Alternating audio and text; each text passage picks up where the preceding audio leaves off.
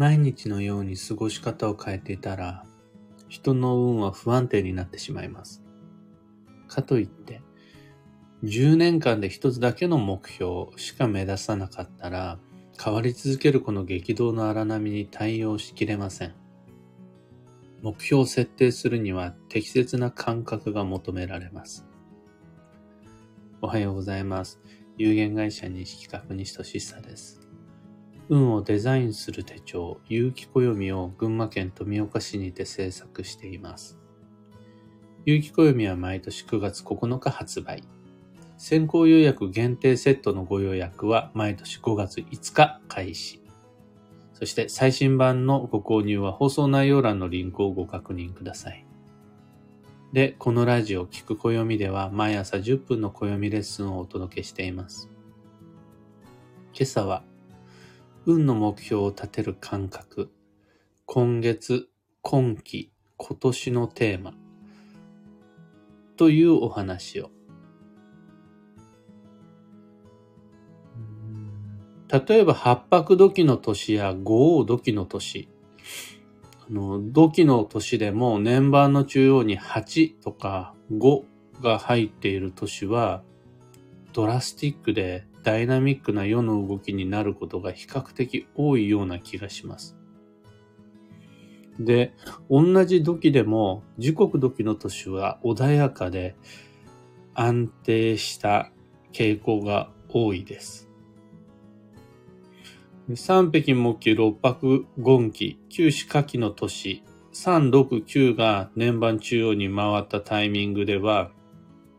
相場を中心に景気が上がりやすい。で、一泊水期や七石権期、1と7が年番中央に入った時は景気は冷え込む。白く木期の年は新しい流行の風が吹く。4が真ん中に入った時は、流行を読むことが大切。なんて感じで、運勢を予測するのに9期は非常に役に立ちますが、それらはあくまで暦を読み解く一つの目安でしかありません。それだけで運を決めつけちゃうんじゃなくって、それも意識しながら他にもある運の構成要素を読み解いていくっていう感じです。そもそも自然の流れにおいては、誰が見てもすぐにわかるような大きな運の動きは、10年に一度あるかないかの頻度でしか訪れないもんです。だから、毎年のように、はい、運が動いた。はい、また運が動いた。って、わかりやすく知るのって難しいです。そんな頻度では、大きな運の動き、起こらないです。にもかかわらず、毎日ずっとワクワクしながら目立つ大きな運の動きを探してるって、ちょっと疲れちゃいます。毎月のように何かしらのドラマに期待したり、毎年のようにこう何かミラクルが起こるはずって想定していると、体力ばっかり使っちゃって、気疲れしちゃって、ちょっとあの、費用対効果が低い過ごし方だなと思います。これ別の言い方をするとですね、大きなチャンスさえあれば、それで一発逆転できるって思ってると、そういうチャンスがいつまで経っても訪れないので、何もできないまま時が無駄に過ぎてしまう恐れがあります。あとは、ドラマチックな出会いに期待してるんだって言ってると、その期待にかなうような大きな出会いが訪れる未来ってずっと先だったりするから、出会えないまま何も進まずに終わってしまう人生っていうのは可能性として大いにあり得ます。あとはどこかで運命を変えるような出来事、これをそれをきっかけにして頑張ろうって思ってると、ずっと頑張らない、頑張れない理由ばっかり正当化しちゃって、で、いや、なんかあったら私頑張るんだ、そこから。っていう自分にその溺れてというか、そのぬるま湯に使って、頑張らないことを正当化するようになっちゃいます。これもう、運が悪い人の上等句です。チャンスさえあれば何とかなる。その運命の出会いに期待してるんだ。何か、何かこう奇跡が起こったらそれをきっかけに頑張れるんだけど、っていう人は多分もうすでに運が悪いんだと思います。運が良い人はそういう目標設定やきっかけの作り方しないからです。そうそう都合よく大事がやってくるとは限らないのがこのリアルライフ。で、めったに来ないドラマに期待していても、流れに乗り遅れるだけです。一方でですね、大きなことじゃなくて、積み重なっていく小さな運の動きは見えにくいかもしれないけれど、まあ、日々連続しているものです。大きな流れや大きな変化の機運を乗りこなして、チャンスを生かしていくためにはそういう小さな動きを見逃さないことが重要です。僕が暦から読み解くことのできる小さな動きとは、例えば、毎月の運勢。今月はこれが大事ですっていう運勢とか、毎年の運勢。今年は縁が大切です。来年は挑戦が大切です。みたいな、月に一つ、年に一つの生きる指針です。もうちょっとスパンを短くしていくと、助走繁忙休息という流れが3ヶ月ごとにぐるぐると回っていて、これで中期計画を練ることができます。今月は繁忙だ。来月は休息だ。みたいな感じです。3ヶ月ごとの小さなサイクルで言えば他には季節があって、春、夏、秋、冬とそれぞれの季節の間に土曜っていうのが3ヶ月ごとに。そんな風にして、毎月の動き、毎年の動き、3ヶ月に一度の動き。これをしっかり捉えておくことができると、いざ、ここぞという大きなチャンス、これだという運命的な出会い、そういったものが、そういうミラクルが起こった時に、もうすでに小さな階段登れているんで、大きな階段を登る勢いもつついています。そうすると、玉の大きな変化にも上手に対応できるようになります。月が変わると運が変わるので、来月には来月の指針が必要になります。で年が変わると、やっぱり同じく運が変わるので、来年の目標はまた今年とは別のものを設定した方が、その小さな流れに対応しやすいです。季節が変わるごとに着る服を変えたり、食べるものを変えたりする。そういう感覚と同じです。で、運の知識を深めていくと、場合によっちゃ今日の運勢とか、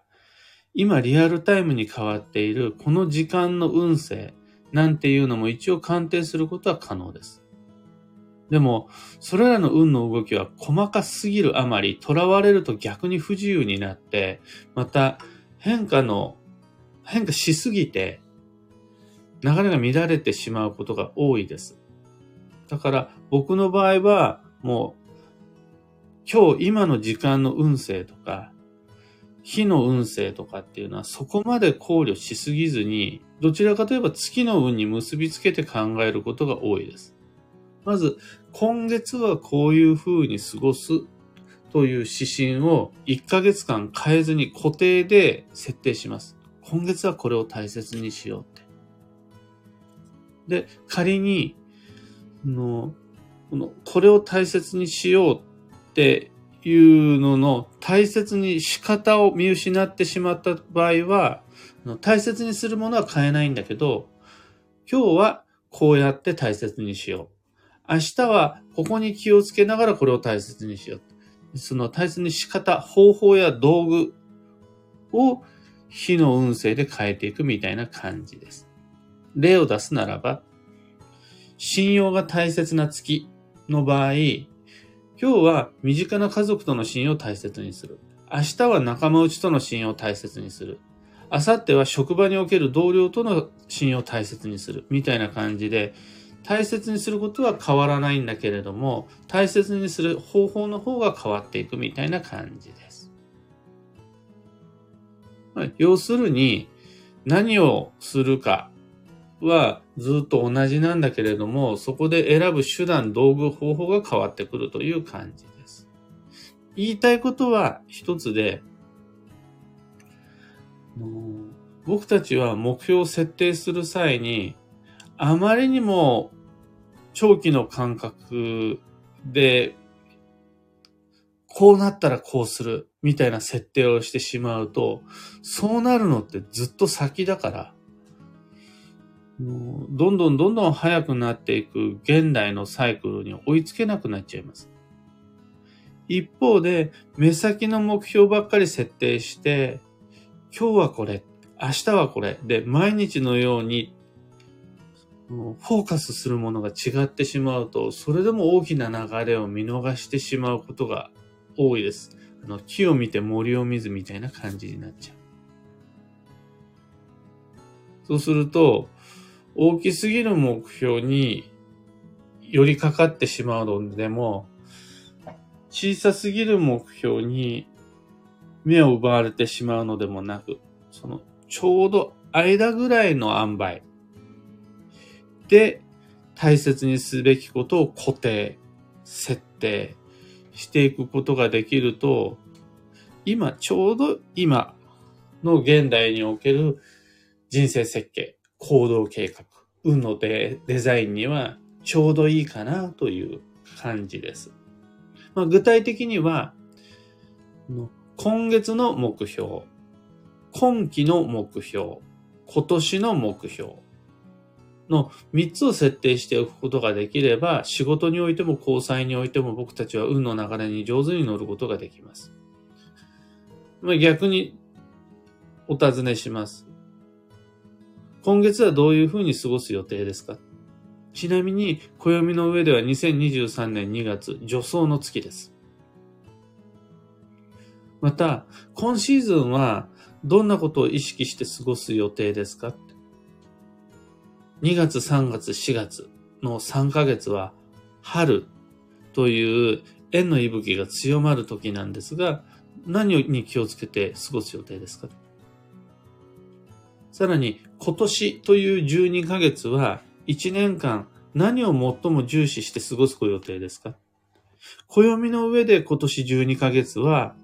旅の年であり交流の年、外界への飛翔というのがテーマになる年です。なんて感じで、例えば暦も使いながら今月、今期、今年の目標設定を持っていることができれば、あとは毎日、毎週のようにやらなくちゃならないことを変える。会わなくちゃならない人を変える。しなくても、ちゃんと運は整っていきます。今朝のお話はそんなところです。ヒント見つけてもらえたら配信終了後、いいねのボタンお待ちしています。二つ告知にお付き合いください。一つ目が有機暦ユーザーのためのオンラインサロン、運をデザインする暦ラボに関して、ラボは暦の知識を共有、交換するコミュニティです。どこかで誰かから押し付けられた吉祥に対する不安や疑問は一人で抱えず、ラボで共有していきましょう。ちなみに、昨日から有機暦2024のインサイダー情報公開ではないですが、あの、表紙デザインのコンセプト発表があって、来年はこういう運勢になるであろう。それに合わせて、どういう表紙にしていくか、なんていうデザイナーさんに依頼するときの発注書の制作過程をご紹介しています。興味のある方、ご覧ください。二つ目の告知が、新春暦読み YouTube に関して、2023年の運勢と注意事項を YouTube にて配信中です。どんな一年になるのか、何を目標にして、どんなことを避けるべきなのか、その1年の指針を、12ヶ月の行動計画の目安をご紹介しています。サロンも新春暦読み YouTube も詳細のリンク先は放送内容欄に貼り付けておきます。さて、今日という一日は2023年2月12日日曜日一粒万倍日。冬の土曜の影響からはそろそろ抜け出した方が良さそうです。そして助走の2月をしっかりこなし始める頃合いです。幸運のレシピはあんバタサンド。和のスイーツが基地です。どら焼きとか大判焼き、今川焼き、といちご大福なんていうのももちろん OK です。今日のキーワードは工夫、より良い手段を講じる。これはやることを変えずにやり方を変える。目的地を変えずに経路を変える。いろんな道具を試してみる。というのが今の流れに乗る方法ですよという感じです。以上、迷った時の目安としてご参考までに。ところで、毎朝スタンド FM から配信しているこのポッドキャストは、Spotify、Amazon Music、YouTube、Google Podcast、Audible などでもご聴取いただけます。普段使いのアプリの方でフォロー、チャンネル登録よろしくお願いいたします。それでは今日もできることをできるだけ、西企画西俊久でした。いってらっしゃい。かよさん、おはようございます。いつもありがとうございます。マイクさん、おはようございます。ひでみんさん、ありがとうございます。ゆうさん、おはようございます。たかさん、おはようございます。小川ともみさん、おはようございます。そちらは晴れ。今日の群馬県富岡市、やっぱり晴れ。雪が降った日、おとといはとても寒かったんですが、本当にマイナス4度ぐらいになったのかな。その翌日からは、外で、半袖は言い過ぎですが、長 T で過ごせるぐらい暖かいポカポカの陽気になりました。実際に気温も14度、15度ぐらいまで上がったと思います。もう気温の上下に気をつけて穏やかに緩やかに無理せず参りましょう。ペラさん、ビートさん、キーボードさん、エポさん、おはようございます。ナナさん、おはようございます。ちらりと、ラボの告知のところでお話ししましたが、2024年度、来年の有機暦の制作が具体的に始まりまして、もう3回ぐらいのミーティング、スケジュールミーティングや内容ミーティングを経て、原稿制作そのものが始まりまして、さっき2023年が始まったばっかりなのに、もう2024年の暦かよっていう感じなんですが、暦の読み解き、先読みってそんな感じでどんどんどんどん進んでいきます。あれですよね。その、服のデザイナーさんよりももっと早いですよね。服はもう SS スプリングサマーとか、あと春になってる時にはもうオータムウィンターとか AW とか、どんどん季節先取りですが、暦は年先取りです。ただ、そうやって来年の運を読み解いていくと、よりじゃあ今年何しなくちゃならないかっていうのが見えてきまして、まあ、ちらりご紹介するならば2024年は前進する、挑戦する、新しいものをどんどん開拓していく、未知の世界に触れていくというのがポイントになってくるんですが、僕今46歳で、2023年で47歳になるんですけど、この年になると、新しい映画を見る、新しい音楽を聴く、新しい服を着る、が、ちょっと億劫になっちゃいまして。そうじゃなくて、どんどんどんどんベーシックが好きになるんですよね。例えば、音楽のベーシックって僕にとってみればロックンロールだったりとか、あとはメロコアだったりとかするんです。で映画であるならば、ギルバート・グレープであるとか、あとはショーシャンクであるとか、あとは妹の恋人というジョニー・デップが主演の映画があったりするんですが、それが自分の中でのベーシックなんです。いずれも共通しているのが全部、当時は最先端のもので、若者として新しい魅力にパッて飛びついたんですが、今となってはもう古臭いもの、もう30年以上前のものだったりするんで。で、なった時にですね、そう言われてみれば僕も10代、20代の時に大人が言う古き良き時代のベーシックを示されるとダサって思ったんですよね。あの、例えば、もう、ベスト10で演歌歌手が登場するとダセーなって思ったんですよ。あとは、おじさんおばさんのファッションを見て、何これって思ったんです。嫌だなって思ったんです。あと、親が見るような映画が、例えばね、トラック野郎とか、うんと、仁義なき戦いとか、めっちゃ流行ったんですよ、昭昭和。もう、それで、それ見ると、うわ、もう嫌だな、これ見たくないな、面白くないなって思ったんです。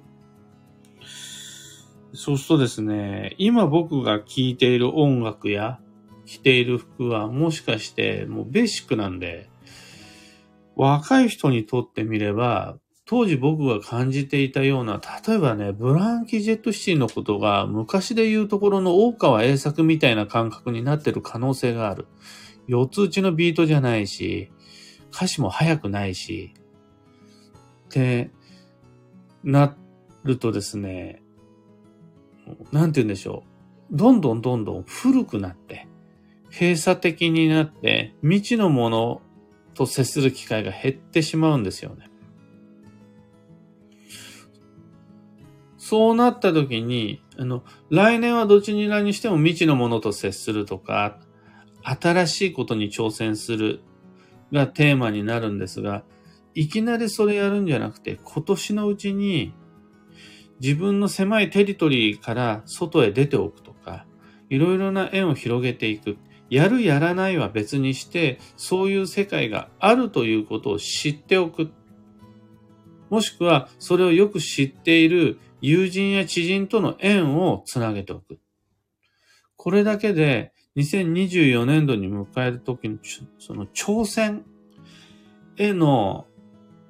橋、橋、なんで足がかりとっかかりみたいなものが全然違ってくると思うんですね。